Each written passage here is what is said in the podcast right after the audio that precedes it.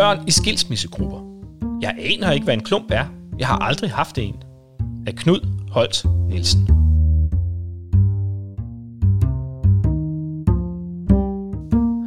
Børn og unge, hvis forældre bliver skilt, deltager i stigende grad i samtalegrupper, hvor de bliver bedt om at finde klumpen i maven eller hovedet som en metafor for den sorg, de formodes at føle. Men børn oplever forældrenes skilsmisser meget forskelligt, og deres behov for bearbejdning er lige så forskellige. Det viser en ny phd afhandling fra DBU Aarhus Universitet, der tager børnenes perspektiv og peger på dilemmaer, såvel som alvorlige problemer i den måde, samtalegrupperne bliver tilrettelagt på. Otte børn fra 3. og 4. klasse sidder i et undervisningslokale på en folkeskole på Sjælland. Det er tid til det ugentlige møde i skilsmissegruppen. Imens gruppelederne er i gang med at tænde de to sterinlys på bordet, småsnakker børnene med hinanden. Lidt efter byder gruppelederen børnene velkommen og fortæller om dagens program. I dag skal vi tale om klumpen. At have en klump i maven, siger hun. Metaforen bliver brugt som en hjælp for børnene til at identificere og tale med hinanden om deres svære følelser. Hun læser en historie op om Sigurd og klumpen, og sætter børnene i gang med at tegne, hvor på kroppen de mærker deres klump. Udover børnene og gruppelederen, som kan være en lærer, en pædagog eller en sundhedsplejerske, var også Pernille Rose Hansen til stede i lokalet. Hun indsamlede empiri til sin phd afhandling ved DPU Aarhus Universitet, som hun netop har afsluttet. I afhandlingen har hun fulgt fire sådanne samtalegrupper og undersøgt, hvordan de professionelle arbejder med børnene i disse grupper. Det er vigtigt at understrege, at når børn og unge tilbydes deltagelse i samtalegrupper om forældrenes brud, så sker det ud fra de absolut bedste intentioner. Problemet er imidlertid, at stereotyper, forståelser og et manglende børneperspektiv kan spænde ben for intentionerne, og det kan betyde, at nogle børn med skilte forældre kan opleve deltagelse som en belastning, siger hun. Find klumpen. Et af de værktøjer, der tages i brug i mange samtalegrupper, er, at børnene og de unge skal tale om den førnævnte metafor, klumpen. Antagelsen er, at de alle bærer rundt på en klump af svære følelser, som det er godt at tale om. Det kan så godt være, at det er ubehageligt at tale om den, men bagefter bliver den mindre, lyder argumentet i det baggrundsmateriale, som bruges til at træne ledere af samtalegrupperne. Men ifølge Pernille Rose Hansen er den tilgang i nogle tilfælde med til at fremtvinge problemer, som børnene ikke har. Brugen af klumpen er baseret på nogle psykoterapeutiske common sense forståelser, og at det skal gøre ondt, før det kan gøre godt, rationale, forklarer hun, og peger på, at når evalueringen af indsatserne viser, at omkring en fjerdedel af deltagerne får det dårligere under gruppeforløbet, så fremhæves det eksempelvis i materialet, at de vil få det bedre igen, når forløbet er afsluttet. Når man følger samtalerne i grupperne, så er der børn, som helt klart sidder med svære følelser, men der er også en del, som slet ikke kan genkende sig selv i det billede. De sidder så og siger, jeg aner ikke, hvad en klump er. Jeg har aldrig haft en. Hvor stor er den? fortæller Pernille Rose Hansen.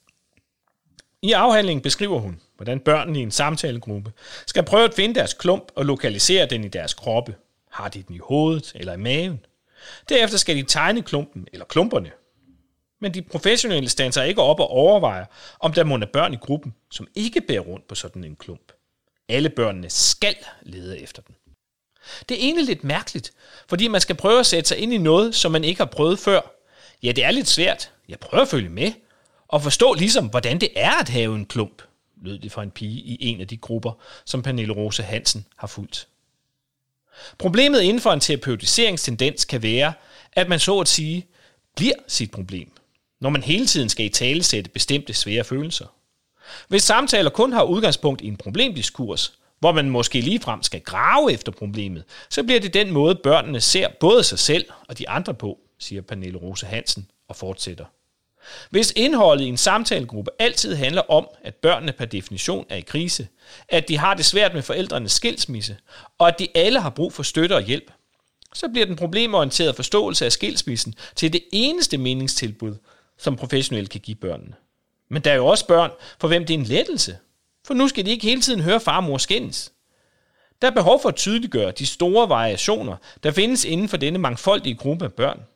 Det sker så heldigvis også i en del grupper, hvor gruppelederne husker at lægge manualen til side. Jeg kan lide at være skilsmissebarn. Men i udgangspunktet er samtalegrupper for børn, hvis forældre bliver skilt, et prædefineret koncept, der er udviklet af Center for Familieudvikling, CFF. Konceptualiseringen af de pædagogiske tiltag stammer oprindeligt fra en amerikansk sammenhæng og bygger på erfaringerne med samtalegrupper for børn og unge, der er i sorg og langvejt syge eller afdøde forældre. Argumentet er, at livet med skilsmisse ligeledes er en form for soveproces, der kan kræve særlige terapeutiske interventioner, for at børn og de unge kan lære at håndtere de svære følelser. Der er tale om en vis grad af manualisering af det pædagogiske arbejde, hvor skilsmisser i hovedtræk ses som lige vanskelige for alle børn. Antagelsen er desuden, at det at tale om skilsmisse på bestemte måder er hjælpsomt for alle, forklarer Pernille Rose Hansen. Omkring en tredjedel af alle børn i Danmark oplever, at deres forældre bliver skilt i løbet af deres opvækst. Dertil kommer så alle de børn, som ganske vist lever med begge deres forældre, men som har ældre halvsøskende fra forældrenes tidligere forhold. De allerfleste vil sandsynligvis have venner, klassekammerater eller fædre og kusiner, som vokser op i skilsmissefamilier. Det er med andre ord en meget stor andel af de danske børn, som på den ene eller den anden måde er i berøring med skilsmisser og hvor skilsmisser er meget normal i Danmark, så er samtalegrupperne tilrettelagt ud fra en problemorienteret forforståelse, hvor skilsmisser er et brud på normaliteten. Udgangspunktet for indsatserne er en forestilling om, at børn med skilte forældre per definition befinder sig i krise.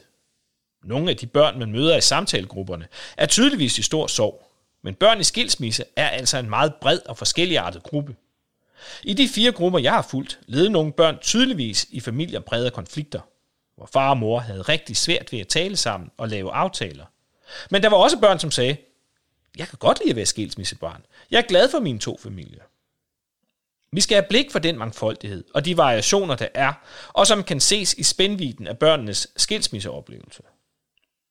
Der er en virkelighed, som kan være meget bredere end det blik, de professionelle, der leder skilsmissegrupperne, ofte har siger Pernille Rose Hansen, og peger øvrigt på, at graden af sårbarhed hos børnene ofte har mere at gøre med forældrenes måde at takle brud på, end med skilsmissen i sig selv. Jul og forældres nye kærester. Emner i samtaleren kan for eksempel være forældrenes nye kærester eller julen, som antages at være problematisk for børnene. Men i samtalerne er det ikke de samme oplevelser, børnene sidder med. Pernille Rose Hansen beskriver en gruppesamtale, hvor en pige fortæller, at hun synes, det er svært med jul. Et andet barn siger så, at han blev spurgt om sine forældre, om han ville holde jul hos sin far eller sin mor. Og et tredje barn fortæller, at forældrene er gode venner, så vi holder jul og fødselsdag sammen. Og efter endnu et barn bryder ind og supplerer, at sådan havde han det også. Og det er jo faktisk ikke så slemt. I stedet for en ensartet problemdiskurs, var det meget forskellige erfaringer, børnene sad med – og på den måde kunne de pludselig spejle sig i alternative skilsmissefortællinger. Det giver både en mulighed for genkendelse og en indsigt i variationerne i hinandens liv. Og det giver måske børnene nye handlestrategier, siger Pernille Rose Hansen og fortsætter. Samtidig er det langt fra sikkert, at børnene har lyst til at tale om temaer, de opfatter som private. De kan føle, at det er ubehageligt at tale om deres forældres konflikter, eller deres fars eller mors nye kæreste, over for andre børn og voksne. De kan hurtigt føle sig fanget i en loyalitetskonflikt.